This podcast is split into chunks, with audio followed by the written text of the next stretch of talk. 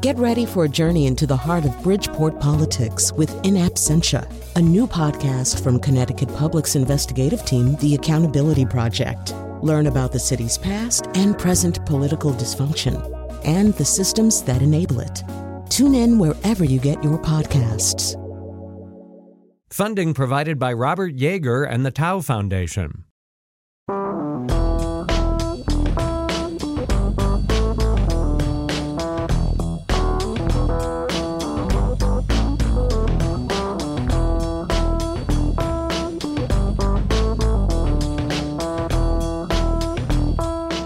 The nose. Welcome to the nose. We're down here in New Haven. We're here with a wonderful panel. This is uh, going to be a conversation a little bit later about The Incredibles Part Two.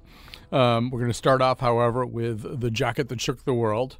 Uh, if a jacket can do such a thing, let me tell you who's here. Uh, Lucy Gellman is the uh, editor of the Arts Paper and host of WNHH Radio's Kitchen Sync. That's S Y N C, uh, and also a devoted listener to the podcast Unorthodox. everybody is going to be introduced in terms of the podcast Unorthodox. Thank Brian, you. Brian Slattery is arts editor for the New Haven Independent, uh, a musician, a producer at WNHH Radio, uh, novelist, and well, how would you describe your relationship to the podcast Unorthodox? I was wondering how you were going to do it once Yeah. you We haven't had- you'd gone down that. have you been? First of all, have you been Gentile of the Week yet on on the on the podcast? I am Gentile of the week every week. Not the week Well, Colin was. Not the week, yeah. Colin was a Gentile of the week. I, In- in no, my I'm a two-time household. Gentile. That's of the right. week. You're the first two-time Gentile of the week, in fact. Um, Admirer of, wor- of An admirer, all right. I think that would be the easiest. way and Mark sum it up. Oppenheimer is a longtime Connecticut journalist and the host uh, of the uh, podcast Unorthodox, which, by the way, is a terrific and funny and interesting podcast Thank you. about Jewish issues and Jewish life Thank and, you. and uh, Jewish other things. We're the number one Jewish podcast on iTunes, which is sort of like saying we're the number one cricket team Yeah. in Nebraska. Take it's like, that, take that, klezmer week. yeah, yeah, yeah, that's exactly right.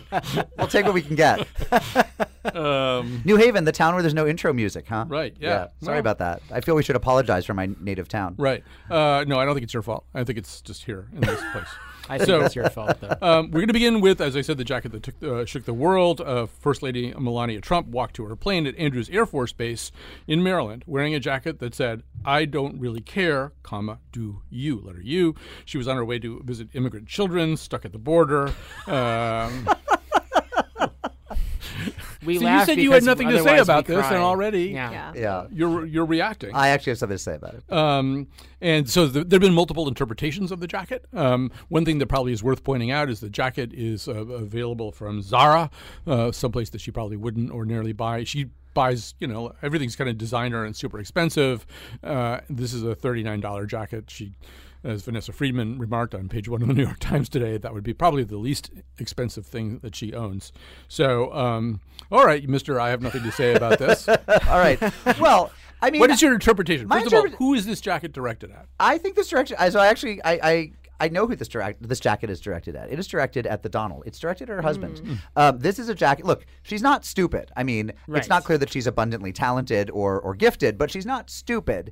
And she, She knows what she is. She knows what she is, and Yeah. she's she knows that this is doing something to him. That this is further complicating his damage control attempts after you know becoming after further reifying his status as the evilest man in some time. Uh, he's trying to do damage control with the separating the families at the border. He's trying to undo it. She's going off to see them, and she's wearing this jacket that basically like gins the whole controversy up all over again because it could be interpreted as saying to the kids like, "Who cares about you?" Why is she doing this? Um, it seems pretty clear to me, and I think this has been remarked on too little, that they have no marriage, right? They're never seen in a moment of affection. They're never seen. He's never seen conferring with her. When you think of other marriages, however difficult or fraught or interesting, the Clintons obviously, but they were a team. I mean, they are umbilically Yes, connected in a very profound way for all of the difficulties of their marriage. The Obamas, without question, the Carters, the Reagans, Ronald adored Nancy. Yes. These were people who had real teamwork in a sense. Um, the Trumps are scarcely ever seen looking at each other. I mean, uh, she's barely ever seen with her kids. He's almost never seen with the kids. This is a really atomized, unhappy, um, pain riven family. And I think, and who knows where she was when she was in the hospital disappearing for a couple weeks. I think there's a lot of pain there. And I think that, that she was having uh, a little fun with, with Donald. All right. I have a different interpretation of the jacket, so I'm reassured to know that I, I don't see it the same way that he does. So, Lucy, why don't you go next? I oh, I see it the way Mark does. You Um, just you think that she is prepared to kind of throw herself into the flames in order to make him look bad. I mean, a little bit. I I also seize on the fact that I I don't think she's stupid, especially um. uh, So in in the New York Times article, one of the things that Vanessa Friedman touched on was the white wearing of the white suit, Hmm. which has sort of become the rallying cry for supporters of Hillary Clinton. And at, the inauguration, you at- mean uh, yes, the white at, pantsuit? at the was it the inauguration or the first State of the Union? Can't remember. Uh, yeah, yeah. maybe first State of the Union. Yeah, and um, and, and so I, I think there's that. I think also she, um, I, th- I, I don't know. I mean, maybe it's tongue in cheek. I wondered, you know, I thought, is this cheeky in the way that wearing the heels onto the plane when she was looking at flooding, also in Texas, is is this a really cheeky statement as well? What I think is interesting the internet blowing up about it is there's this continued interest in an attempt to really get to Melania's psyche, and I don't know that anyone has gotten there yet. Right. All right, your turn, Slattery. That was a good segue because I'm I'm one of those people that um has given up on trying to get into the psyches of the Trumps in any way. Like I feel like they're just this black box, and we get these strange missives from it now and again that we attempt to interpret, and it's it it always, it always feels like a lost cause. Like. And of course, you want to know what's going on because you want to be able to start predicting what's coming next. Like, the better we understand the first family, the more likely we are to anticipate what will be tweeted the next morning. You know, so I understand why we want to do that, but I don't think that we can. I think I think it's like you know Schrodinger's first family or something. I don't I don't know what's going on, but I kind of gave up, and as a result, I, I spend a lot of time being more interested in the in the amazing interpretations of this one hmm. jacket. Right. You know, which which which really range. Mm-hmm. You Yes. know, if it, it's it's it's. I mean, there were twenty articles or so that I went through that all had their own take on mm-hmm. what's going on. You think, well, maybe none of us are right. Who knows? Right, and and I before let me forestall a certain number of uh, people tweeting at us. We understand that these things become distractions, and that there are really substantial problems that sit underneath them that are much more important and need to be talked about. And Yes. that this may also be part of the Trump o- overarching strategy or accidental strategy uh, that they do this so well. On the other hand, there's something kind of irresistible about. I mean, it's irresistible. All these things are irresistible. I mean, to your point, Mark, about her disappearance. I find myself thinking of the movie Agatha, um, which is based on a real incident where Agatha Christie disappeared for I don't know 11 days or something. Oh, and really? All of England was looking for her, and they had things like Arthur Conan Doyle and people like that were in the press trying to. ex- They hired newspapers were hiring psychics because it was one of the most famous women in the world, and she just left her car somewhere and disappeared. Uh, and she had actually recently found out that her husband was having an affair, and this actually did turn out to be part. And she checked into a hotel under the name of her husband's mistress for some strange hmm. reason. And and so when Melania disappeared, I was thinking, well, this is like Agatha because all the Stormy Daniels stuff was kind of happening. And I Yeah. see this is how I like I like the Oppie Lucy theory very much. I do like it very much, and I would love to think that that were true.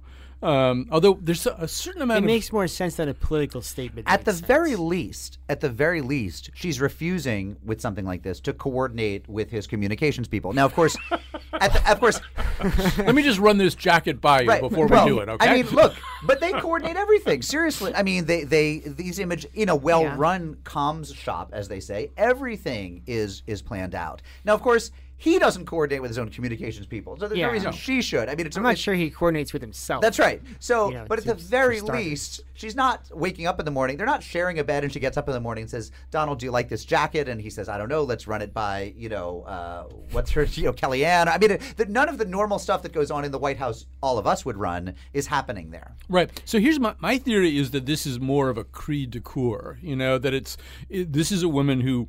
Uh, you know, I don't think ever thought her husband was going to win this election and that she was going to be thrust into this role. And whatever kind of deal or arrangement that they had pre presidency was either satisfactory or not satisfactory, but it, what, to whatever extent it wasn't, she could deal with this in her own way and on her own terms. And suddenly she's first lady of a country she's not even from and getting like a whole lot of scrutiny about all kinds of stuff. And there's where my sympathy comes in. Like I just can't imagine being handed that kind of job. right and, and, and, and answerable at some level at least Yes. for all kinds of policies that she doubtless finds repugnant, and and and having cameras pointed at her. I mean, she's no stranger to cameras. She's a model, but this is really really different. And, and having ever her, her every behavior parsed, and having people wonder what does she think about Stormy Daniels and anybody else who's like Stormy Daniels, and and I think I saw the jacket as this kind of existential statement, like I don't care, I don't care about any of this.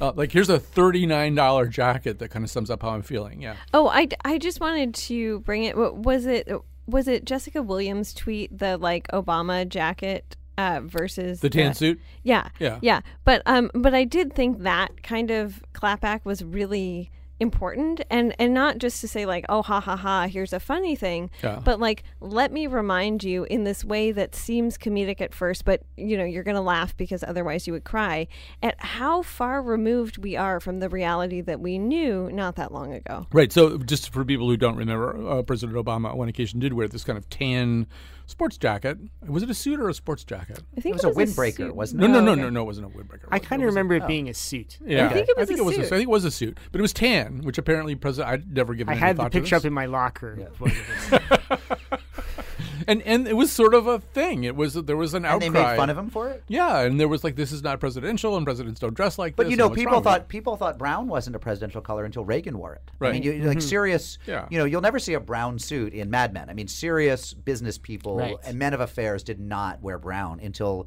Reagan did.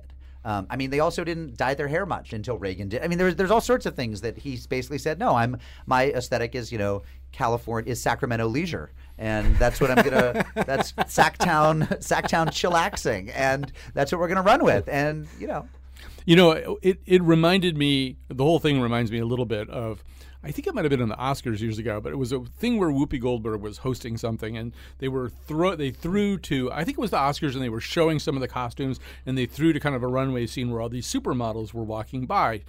As the way supermodels do as they walk a runway, and they cut back to Whoopi and say, she said, "You know, you got to hand it to supermodels. They're getting paid ten thousand dollars an hour, and they still look pissed off."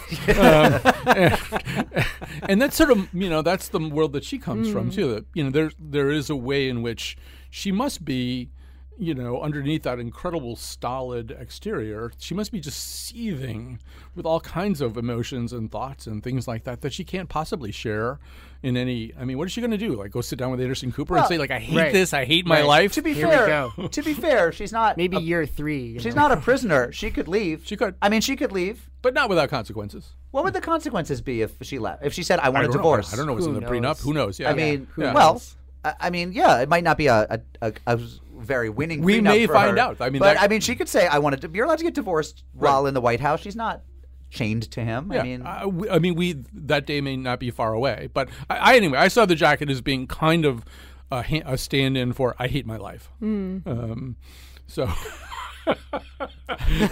and that inspired. she could have written up. that on the jacket. I hate my life. I- well, it's, Zara doesn't make that jacket. Can can I just add one more thing? I which wish is you would. This, this this is interesting to think of uh, in terms of Michelle Obama. I'm totally different from Michelle Obama, but um, but bringing it back to Zara as an affordable brand. You know, this is maybe the only time we will see Melania Trump wear Zara Mm. or something that other people could afford. But that's something that Michelle Obama was actually known for, wearing J. Crew and Banana Republic and Mm. and Madewell. Um, and, and and so again to think of like how far we've traveled Yeah. from that point and and now how far that discussion is from the normalcy we knew mm-hmm. Right. Have we heard from Zara yet about how they? I don't feel know that they've this? issued any kind of statement. i mean Oh, zara wow. is also like a terrible company they're ju- as far as human rights violations are are concerned right. I would also add that I do look forward to the day when nobody cares what the first lady wears. Mm. I mean, I, I there Well, is this she's kind already established that she doesn't mean, care, right? there- That's really right. Right. I mean, there is this acceptance, and I think it's a, it's an acceptance that's been fought for in part by um, by the magazines, by Vogue, by Teen Vogue, by fashion writers. I mean, Vanessa Friedman's very good at what she does and very smart, and and I want to take nothing away from them. Ultimately, though, we're a better society if nobody talks about the politicians' clothing. It is it is a concession. It is a it is a concession to pre-feminist times. It is I find it ultimately kind of sexist, and I I don't like the fact that there's a lot of collusion in the women's magazines and the fashion pages and women writers in saying this stuff matters a ton. It matters a ton in a very sad way, which is that people judge women and judge humans by what they wear. Well, let me ask We'd you a be more question. sophisticated if we didn't care. Let me ask you a question, As a master of journalism, which you are, you are a master of journalism. Why, thank you. Um, so Robin Givhan a few years ago Yeah. won a Pulitzer Prize Yeah. for fashion commentary. Did that bother you? No, it didn't bother me because I think there can be very, very smart writing about uh, about about anything. Frankly, I think there could be smart writing about The Incredibles too, which, as we'll discover, was not my uh, was not my flask of whiskey. But uh, no, no, no, no, no. I think there can be good writing about anything. But I think that um, it that good writing about this will always keep should always have somewhere in the back of its mind the fact that like we shouldn't be writing that much or taking that seriously uh, what women wear. Yeah. Except that, I mean, I don't know, with somebody like Michelle Obama, who I really did enjoy the stuff that she wore, and I liked looking at her anyway, not in an Anthony Lane kind of sick way or anything like that, but I just kind of, you know, I mean, I, I and I think she did change some of the American aesthetic a little bit. There are certainly people in America who probably never thought of an African American woman in some of those terms. You know, I, I think that the fashion can become important. You're But I- dying to say something. Yeah, I, th- I think what we're not talking about is is the f- so there's the fashion piece of it, but then also the fact that it had this message on it. Right. And when you have a graphic on anything, it can be a dress, mm-hmm. t-shirt, jacket, expensive, inexpensive. Um, you're you're completely shifting. And uh, believe me, when I read a newspaper article that mentions a candidate's high heels, I just like that scream. Mm-hmm. It's very real. yeah. Yeah. All right. So yes, something else. No. He's just a, he's he can see the little messages Yes. that I get. Well, what do you think we should do? Should we talk about Garfield or should we go to a break?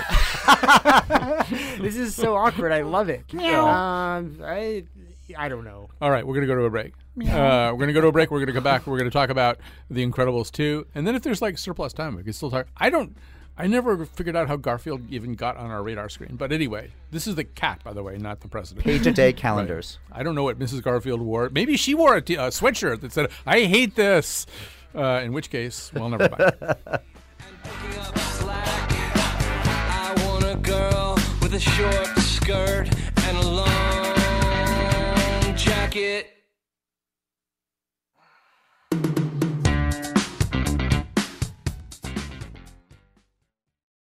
This is one of these episodes of the Nose where the off off air conversations are every bit as interesting as the on air conversations.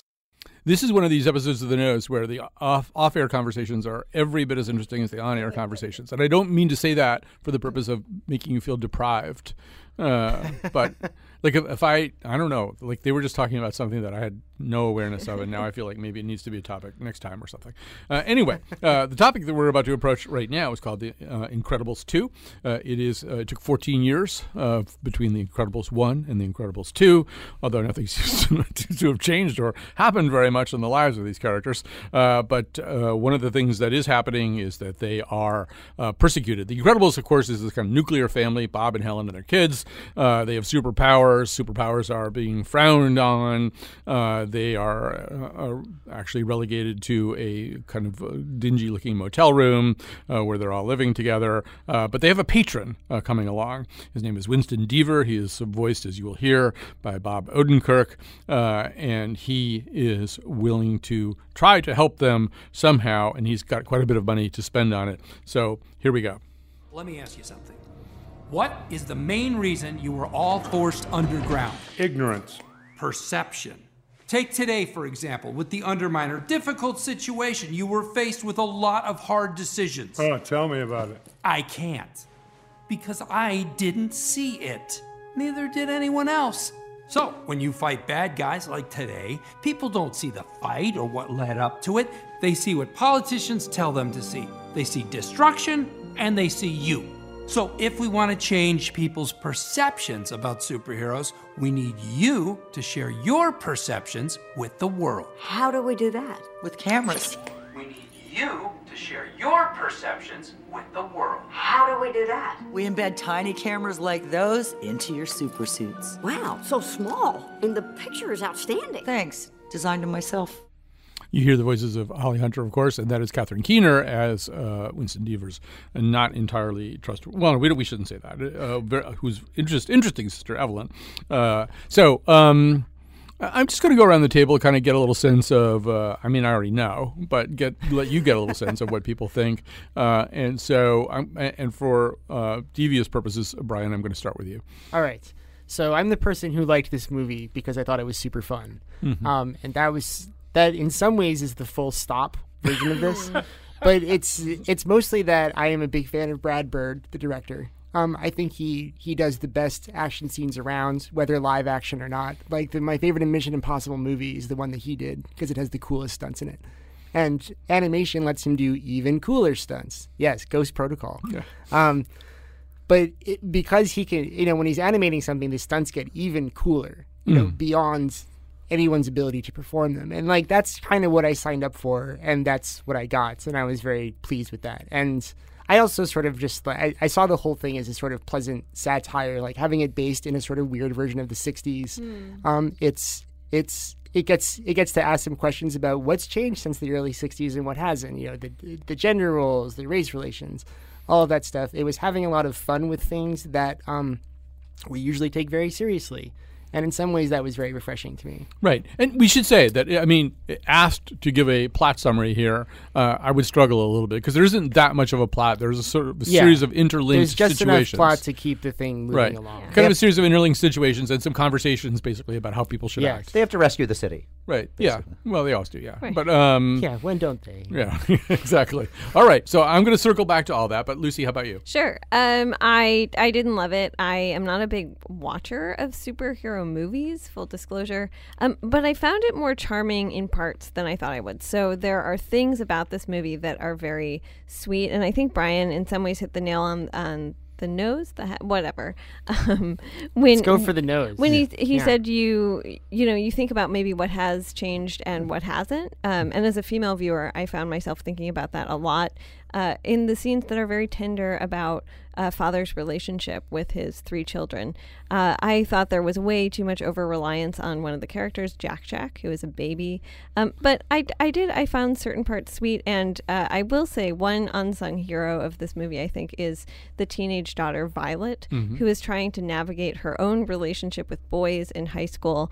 And I totally felt her in, in a lot of the sequences. And, um, and I wanted more of her. So one thing that we can say without spoiling anything is that uh, it, it just works out that Helen, the wife, uh, is the person uh, who is uh, chosen to kind of carry the flag for uh, a recrudescence of superheroes, and it doesn't sit entirely well with Bob. Bob is her husband, and he's much more interested in being a superhero in a very latent way than she is. Uh, he instead is basically put into a, um, a, a kind of rebooting of Mr. Mom. You know, he's home with these- three kids, and he doesn't necessarily have any real obvious skills at uh, dealing with them. But he starts in this very kind of plucky way, trying to learn how to do that.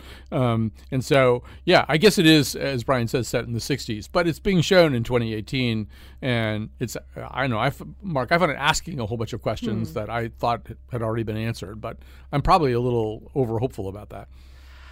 You know, um, he was as competent a dad as lots of dads I know. Uh, there, you know, He seemed realistically competent. He seemed realistically. He actually wasn't. Su- he was far more competent than Michael Keaton and Mr. Mom. Mhm. Um, you know what's interesting to me about this movie, and and not it's there's not much that is, but uh, one thing that was interesting to me was the the mashup between sort of early 1960s mid-century modern in in the furniture design in the clothes they were wearing in the cars that were being driven and uh, you know futuristic laser beams from the year 2121 It's and like I the just Jetsons. it was It's like, like how- it's like how people yeah. in the '60s imagined the future would be. Right, right. and and here's the thing is, you know, I, I don't tend to be an aesthetic absolutist. I mean, perceptions are relative and there's no accounting for taste. But when you look at those cars and those clothes and that furniture and those, you know, it was better back then. I mean, cars were beautiful. the car were at a particularly ugly moment for cars. But whenever the cars wafted through, that's when that's when you knew that it was actually set, I think, a long time ago because Yes. that furniture is in my house and your houses. Yeah. like that is still that's actually the currently popular furniture. Right. And people can dress like that.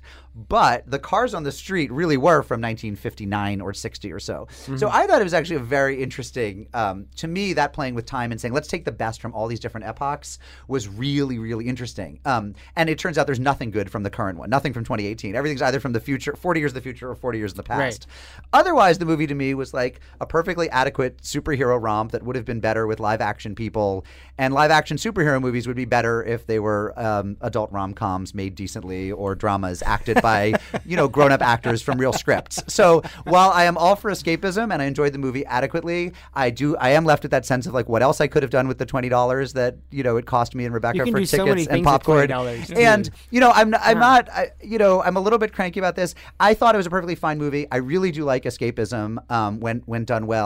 That said, I looked at the marquee of the Cineplex in North Haven last night. and Like eight of the ten movies are either horror Hmm. or superhero or Jurassic World, and I thought something's gone very wrong in Hollywood. Well, see, he can see when you send these little messages to me saying, It's true. Would you like to know what my son thought of this movie? Yeah, what did your son think? of this? By the way, then I'm going to tell you what my daughter thought because No, it'll say it's really interesting things about our yeah, respective totally. households. So my my son my son just thought it was fun. Yeah. Um, he liked the plot was like just enough plot for him that he, he could stay ahead of it, which he really liked. Like he liked that he could predict what was going to happen. Um, he's 11 years old. I was going to say the thrill of that may Yeah. start to wear off at some point. yes. No, exactly. But he was sort of pleased. You know, he goes like, "I knew it. I knew it the whole time." you know, and then, but he also said like, you know, he said, "So how does this rank compared to other movies you've seen?" He's like, the way the conversation went, he's like, "It's not really like." I was like, "Is it like top 50? He goes like, "I don't think I've seen 50 movies." And I was like, "You have definitely seen 50 movies." He's like, "Then it's definitely top 50." That's so sweet. so you know, he it enjoyed seems like a it. piece but of dialogue from The Incredibles, Yeah, actually. he enjoyed it, but it didn't blow his mind. How far apart you in age are Rebecca and Leo? Like a month, They're like, yeah, three or days. or something, Yeah. right? They were they were our wives were pregnant at the same time, and of course Leo's been raised by a sci-fi dweeb, sci-fi novelist like you. Excuse me. And and Rebecca's been raised by an unimaginative, you know, realism Curmudgeon. lover, curmudgeon like me. And but actually, she said about the same thing with perhaps a little more of a gimlet eye. She said, um, "It was fine, but I like the movies I've seen with people in them." Right. Well, let me just bring up one thing that I think is kind of uh, Nice. important about The Incredibles that we're not saying, um, and, and I'm going to direct it at Lucy. Although Oh, something sure, that, Bri- that, that Brian uh, could, I, I will also being uh, a sci-fi fantasy dweeb, which I also am. Okay. So one of the things we know about most super, most superheroes configurations is Should be at my they're not families, right? They're just not. You know, if the Guardians of the Galaxy get tired of each other, they just go off and do something else. You know, if Thor gets sick of the Avengers, he can just walk away, right? It's just like I mean, Exit strategy, Nobody's in. Right. I mean, there are these kind of found families. These things, you know, where the people in Fast and Furious, like, well, we are brothers and stuff. Well, they're, you're not really brothers, and like, if, you get, if you don't like it, you You're can brothers just go. until you run out of gas. So these the Incredibles Right. are unusual in that they are a Yeah. nuclear family. They have the the thing that they have to make work along with saving the city is they've got to make this family, this nuclear family work. And I do think that's one of the places where this is in some fairly fresh territory for the genre. Yeah, I, th- I think that's true, Colin. I'd like to return to your point, and I think it's within this about whether or not uh, some of the questions that the movie is asking are actually passe. So there are these questions of like, are we past the point where it's surprising for the woman to take a big job or a promotion uh, over her husband, or is it? Are we past the point where it's surprising for a dad to stay at home with the kids? And I think you came down We firmly on that the point. no, and and I don't think we're and is watching this. So I am uh, I'm the only person in the room who doesn't have kids, um, but I'm also in my late twenties, which means that as a woman, you're thinking about that clock all the time. And uh, when I was watching that movie, there were so many things going through my head. Like, no, we're we're definitely not past that that point.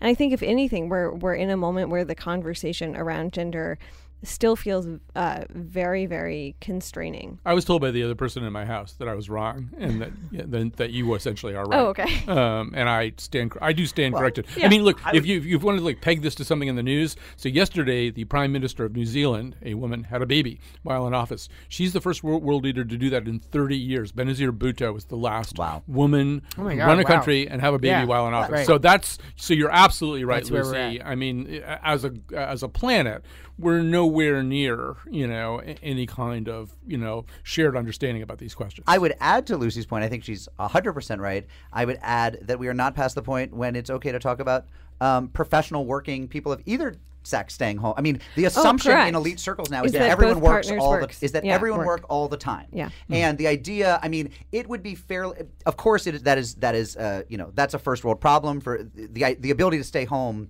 is uh, is a choice that you can make if you have the financial means to stay home. And there are plenty of people who don't have partners. I mean, there's all sorts of assumptions that we're working from here. But in elite liberal movie making circles, um, the idea that anyone would take time off from working the way that Mr. Incredible does here and stay home and take care of the baby um, for a while and give up income Right. is is like we are we are that's that's almost unheard of. People don't do people don't take the maternity and paternity leave they have in this country uh, because they think it's so important to work all the time. But I also think so in the in the movie. I also think you know at the at the beginning they say to Mrs. Incredible uh, to Elastigirl, Mrs. Incredible, you'll go first, and then Mr. Incredible will have his his turn, his Mhm. moment in the spotlight. And so I think there's even for him the sense when he becomes uh, Mr. Mom for a little while that okay, I'm just going to get through this, and Mhm. and it ends up that he's not just trudging through it. At the end of the day, he actually really enjoys that work, and oh, isn't that you know heartrending and very touching. Um, but there's this sense of like I'll I'll put the time in now, and then she'll stay at, at home with the kids, and I'll go fight bad guys. All right, so this is a somewhat neat segue into the second part of our conversation, which has to do with the New Yorker critic uh, Anthony Lane, who Anthony Lane, who's kind of famous for being impish and naughty in his reaction to women who he finds fetching, as he would probably say, um, uh, in movies. And in this case, it happened to be someone who is drawn. Um, uh, well, of course, Jessica Rabbit famously said, "I'm not a bad girl. I'm just drawn that way, drawn that way." And so he uh, has some of those same feelings about Helen, Elastigirl, uh, voiced by Holly Hunter. Uh, and in his review, I, you know, he said a bunch of stuff, and he starts out by saying that one of the first exchanges between the between Mr. and Mrs. Incredible uh, is that Mr. Incredible says, "Trampoline me," uh, and Anthony Lane feels like he's bracing himself for some pretty kinky stuff, and it just turns out to be one of the ways they solve one of the many crime fighting problems that they have. But it goes on and on, and he talks about her resemblance uh, to the lead in Six Degrees of Separation. Uh, No, and- Fifty Shades of oh, Fifty Grey. Shades of Grey. What did I Six Degrees? Yeah, I got my numbers The wrong. mashup Sorry Will about that. Smith. Oh, yes, Will The Smith. mashup It looks exactly like Will Smith. things. No, no, no. Yeah, that's right. I it's kind really of funny, wanna actually. see that. Yeah. So 300 degrees Right. of separation and gray. Uh, well, anyway, um, no, okay. So, but thank you for st- setting me straight there. So, uh, so anyway, uh, he, the, he thinks that, and then there's this whole. There is a little sort of moment that uh, takes place between uh, Helen uh, and the other prominent woman in the care in, in the thing, which is the sister Evelyn, who's who's ba- based uh, who's voiced by Catherine Keener. I'm all flustered now. You got me all flustered. Uh, and Don't be flustered, Colin. It was- so anyway, Anthony Lane has basically been accused of being, and the word that's been slugged around quite a bit is horny. He's too horny, and he's horny in particular about a, a cartoon character, and that this is disgusting. Um, so y- you can't go first about this. okay. Somebody else. has to go. Lucy, uh, you go first. Oh, I, I mean, I, I can go first i- insofar as I, you know, I read it and I thought it was icky, but I didn't think it was particularly surprising or worthy of outrage. so when when I saw the movie and I saw it with my partner, who is a straight man, and uh, and as we were leaving the theater, he said, you know. I don't really like how Elastigirl was portrayed. And I said, Oh, well, me neither. But, you know, I played with Barbies as a kid and they couldn't sit down if they were uh, if they were real life human beings. And so this is something that um, it, it didn't sit well with me in the movie, but when I read it in the review, I kind of thought, well, that's gross, but I'm gonna go. You know, it's like that's gross. You finish the review and you go and and do your thing. Like, All right, I'm, I'm being told that I should read the most offending passage. Uh, he says, which brings us to the other event. Take your seat at any early evening screening at Incredibles 2. I was at one of those uh, yesterday. Uh, in the coming days, listen carefully, and you may just hear a shifty sound as of parents squirming awkwardly behind their enraptured, beside their enraptured children. And why, kids? Because mommy just leaned over to daddy and whispered, "Is it me, just me, or does Mrs. Incredible kind of look like Anastasia in Fifty Shades of Grey? You know, the girl in the red room with the whips and all. And Daddy just rested his cooling soda firmly in his lap, and, like Mr. Incredible, tried very hard to think of algebra.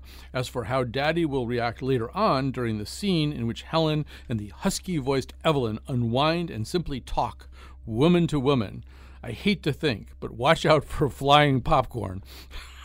but but it's also can I say like this is hardly and and I think Brian uh, also ag- agrees with this point. This is hardly the first time that a guy has admitted to having a fantasy about two women. Now, whether they're two women who or to cartoon be, characters, yeah, two who happen to be cartoon characters, Yeah. But um, and and Can we say the the B O N E R word on public radio? Well, I don't, think I don't see a happened. meaningful distinction No, between spelling it and spell it. saying it. yes, you may S A Y Say, say B O N E R. so so Brian very rightly pointed out before we were on air that this is hardly the first time someone has had a boner in uh, you know for a cartoon and in cartoon history. And so I Brian I'd, I'd like you to jump in. And, and, and also tell us the first time that didn't. Yeah. Well, I mean, the, the, it, okay, when we were talking before, well, what I was saying was that I mean that's like R. Crumb's career in a nutshell, right? Right. He grew up he grew up being attracted to these cartoon characters and Mm-hmm. then made like an entire artistic career out of the whole thing, and his various complicated feelings about that, and you know, I I, happen to think he's one of those people who is who is one step ahead of his critics most of the time. Mm. But that so that's sort of like built into cartoons. Um, but that said, I mean, when I read that review, my first thought was like, "What? Like, speak for yourself." I wasn't, you know, and that was I was just thinking I was watching an action movie, Yeah. and, you know.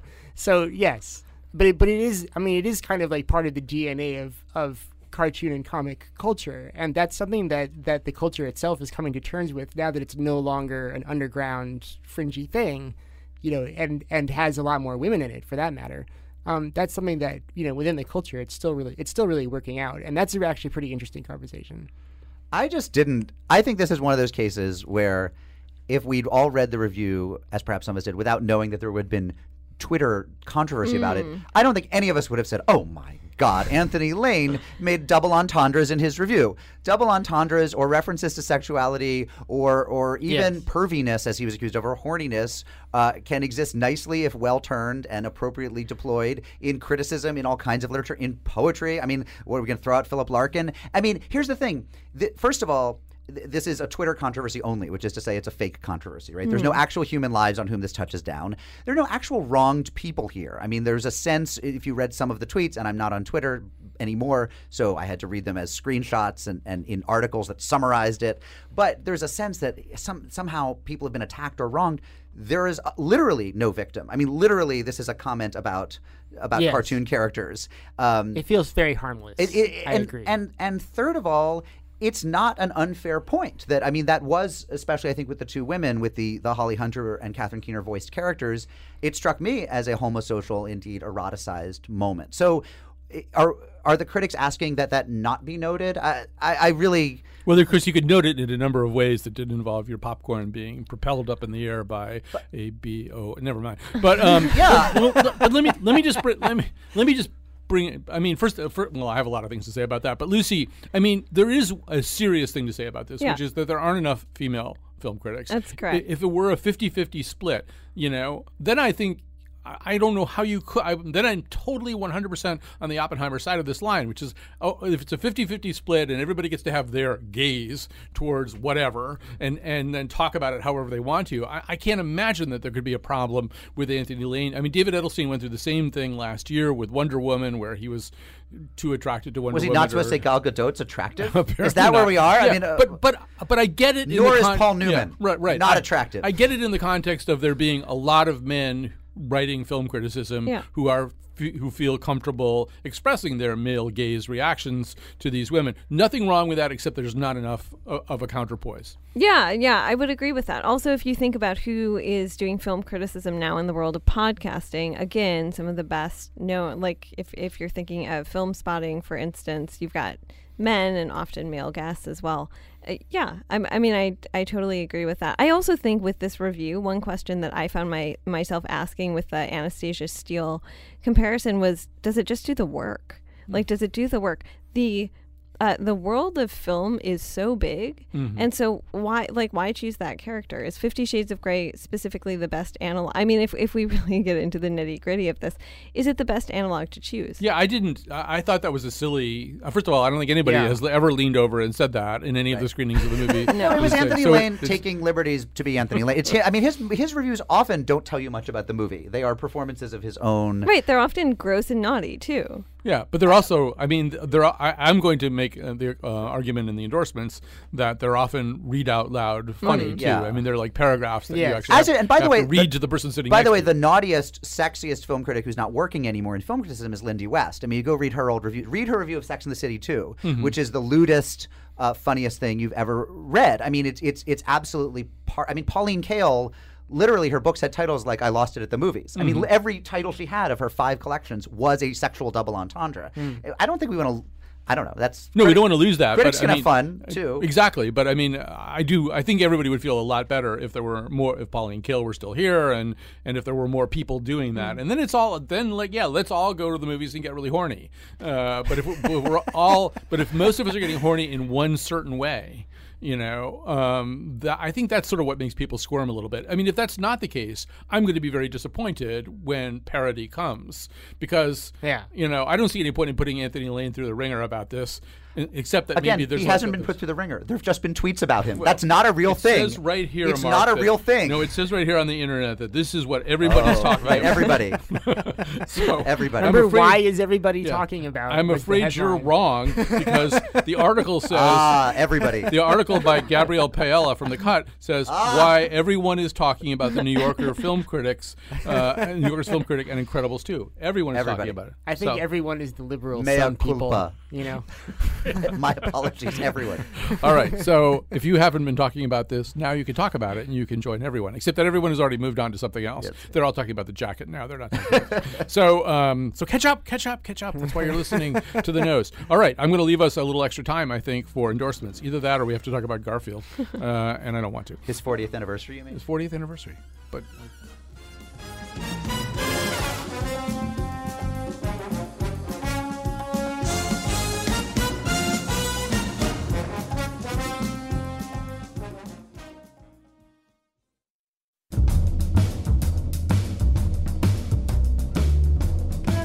Today's show was produced by Jonathan McPants. The part of Bill Curry was played by Bob Odenkirk. On Monday, we'll be back with news from over the weekend on the Scramble. And now, back to Colin. All right, so I am back here in the studios uh, in New Haven. Uh, the music's all fixed, as you can tell. Mark Oppenheimer's here, Brian Slattery, uh, and Lucy. Um, you're going to get us going here with uh, recommendations. Uh, we're going to uh, offer you some things that might spice up uh, your weekend a little bit. Why don't you go first? Yeah, I have two quick endorsements. The first is uh, the Freshworks Play Festival. So it's a festival of new plays. It's free at Collective Consciousness Theater, which is located in Erector Square in New Haven. There's one reading tonight at 7 p.m. and two readings tomorrow. I think one's at 3 p.m. and one's at 7 p.m. They're all new plays. They're all by people of color. I think it's really uh, just wonderful that this is in New Haven and very exciting. People can go out for it. Also tomorrow, Oh, before you go on, is there like a website where people who didn't yes, digest everything that you just is- said? It is socialchangetheater.org.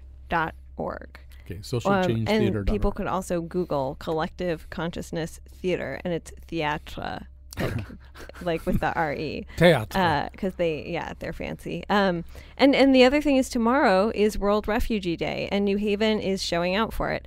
So um, one thing at 1 p.m., the International Festival of Arts and Ideas has added a performance of Toto Kisaku's play Requiem for an Electric Chair. Toto is a refugee from Congo who won political asylum a couple months ago. He's a very famous theater director and he acts in this as well. And it's a beautiful piece of theater that I highly recommend people to go out to and, and check out. The other thing is all day, uh, all afternoon, there is there are festivities festivities for World Refugee Day um, at Trinity Church on the Green. That Iris, the um, integrated refugee well, they're a great uh, organization. yes, Chris they're George. they're Okay. yes, Chris George. Um, so check it out. Enjoy New Haven. I would like to re- uh, report that during this particular segment, Mark Oppenheimer pulled his Tevas back on and kind of got the. It's like you're going to like sprint out of here. No, no, no. It's like I've got to gird myself. Like I'm gonna All right. wait till you see how many re- recommendations I have. All right, well, go. Okay. Um, so I've read a couple good since, since getting off Facebook last week, Mm. uh, and I should say my first recommendation is just get off social media, Twitter, Facebook. I've been off both of them for now about a week, and it's and I've read two novels and seen two movies, and it's like so liberating. It's it's it's I just get off. Um, life's too short. Uh, so that's my first uh, endorsement. Um, one of the books is this book, The Force by Don Winslow, Mhm. who wrote the book Savages that I think that became a movie. Was that an Oliver Stone movie? It was an Oliver Stone With Blake movie. It was Lively. not a good Oliver Stone. Oh no, no, I thought the movie was fabulous. I thought the movie was like sexy and violent and wonderful. It was like the best Brian De Palma movie he never made. And uh, but Don Don Winslow wrote the book on which it was based. His recent book about corruption in the New York City Police Department called The Force, which I think came out a year or two ago. It's just out in paperback. Is out of this world. I mean, it, it'd be interesting for people to read that book and then ask themselves like, what is it that a um, that a Philip Roth or an Alice Munro or a Lorrie Moore or these other literary fiction people has on this. I mean, it's it's genre, it's pulpy to the core, but it is as moving and profound as anything I've read in a long time. Um, and then the, the other one that I'll give, a book that I read a few weeks ago, is the the joint memoir by the Duplass brothers, by Mark and Jay Duplass, which is at, has anyone here read that? It's, no, I mean I've read the interviews that go along it's with it. as good and moving and touching a book about brotherhood as anything I've encountered. And as someone with two brothers whom I'm very close to, it's just so moving to see these two brothers who have been, they used to sleep in each other's beds. They Mhm. were four years apart in age. And at like 14 and 10, they were still like clinging to each other at night, which is unusual, I should say. The book is so sweet. And it also says a lot about Hollywood and its problems and filmmaking. And I just, uh, I forget what the book's called, My Brother or something, but it's the Duplass brothers book. We'll have somebody look it up. Uh, all right, those are your two. And get, well, that and, And get, get it off the web. yeah. So that's three. Right. Yeah. But you're just sort of like somebody who's gone on a diet, and you're just like, you know, you've been on it a week. You know. Oh, you, you think I'm going to go back on? I don't know, but you're like, you know. You're gonna be like two packs a day when you come back. Look, I'm not claiming I cut back on my ice cream consumption, No, it's but cool. I, you know, I'm It's not called- gonna judge you. The book is called Like Brothers. Like Brothers, thank you. Like Brothers. Thank you. Um, somehow or other, I'm not surprised. I s there's something Duplassian. Of, I could see you being. Well, I look a lot like Mark Duplass. Yeah, you do look a little bit like and Mark- interestingly, that you know, for a long time, I got Daniel Radcliffe. Yeah. But I think that's wrong. I think it's only because more people. But you do look like Mark Duplass. I look a lot like Mark Duplass. Yeah, you do. All right. Um, all right, Brian. Um, the first thing is a more is a slightly general thing, which is that for people who like to go out and hear music in New Haven, there are, uh, even off the top of my head, three new things. Um, there's a new venue opening called the State House. It is not surprisingly on State Street, and it's starting to book some really interesting things. Um, there's a place called the Rough Draft, which is taking the place of the former Space in Hamden. There's a new concert series called. Um, it, I think it's actually called the East Rock Concert Series, but it's out of Mactivity, the place on um, Nichols Street in East Rock. And it is it is these three things are all sort of contributing to New Haven's kind of growing nightlife thing, and so uh, you are all encouraged to check those places out. Um, the second thing is that I I read a lot of biographies and nonfiction kind of stuff, and one of the things that really hit me recently was a biography of Django Reinhardt, who is this jazz guitar player.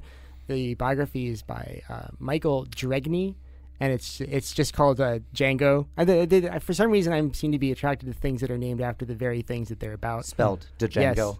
Yes.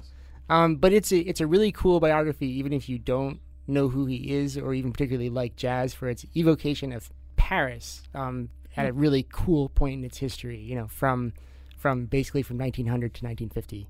Right. There sort of aren't many uncool periods in Paris. Yes, but- that one's particularly All fraught. So, um, just to maybe uh, build onto your the, the state house, uh, m- one of my adventures today was that I took the brand new Connecticut Rail train. Yes. the CT no P, as I think of it, because you there are no bathrooms. Kind of hold it. But um, so uh, the first thing you do is you get off the train, you run over to the Elm City Co-op. And Are you there buy windows? Some honest tea and stuff like that. So yeah, but anyway, it's really great. It's really fun. It's for the machine. You buy the ticket. It's very easy to use, and it goes swiftly down the line, and uh, it's great. I mean, it just and you get off. I get off uh, at the State Street station. It's a short walk over here, and you, you kind of get off. You're dumped into the so-called Ninth Square area too, which I think is sort of good too, because I think a lot of people come down to New Haven and they go to Yale Art Gallery. They do this, they do that. They might not experience some of the stuff. I, I you know, I, I'm less familiar with that, so it's really a great thing, and I think people should use it and you know and do the reverse. Obviously, come up to Hartford. We have things to offer you uh, there, and we can guide you around to things. And and oh, oh, I want to say a thing, which is the DOT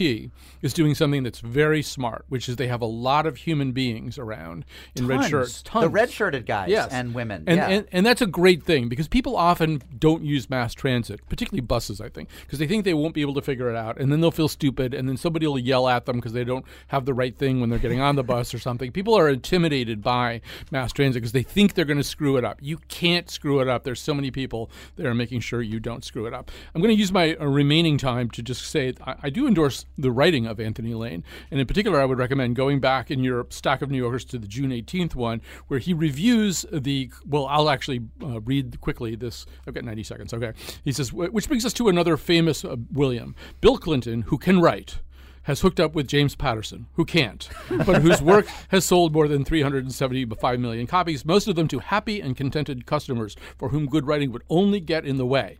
Uh, this unlikely pack has resulted in The President is Missing, uh, which we must, uh, not without reservations, describe as a thriller. Uh, now, that's a great little line there, not without reservations. He says, Get a load of this, quote, the stun grenades detonate, producing a concussive blast of 180 decibels.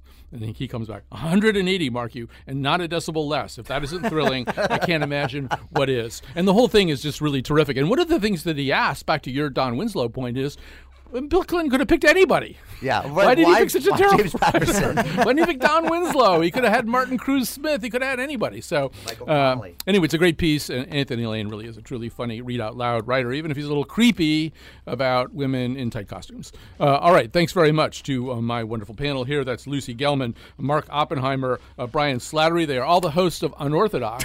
uh, Number one Jewish podcast on the web. Only podcast on which you've been twice Gentile of the Week. all right. I have to. We have to go. All right.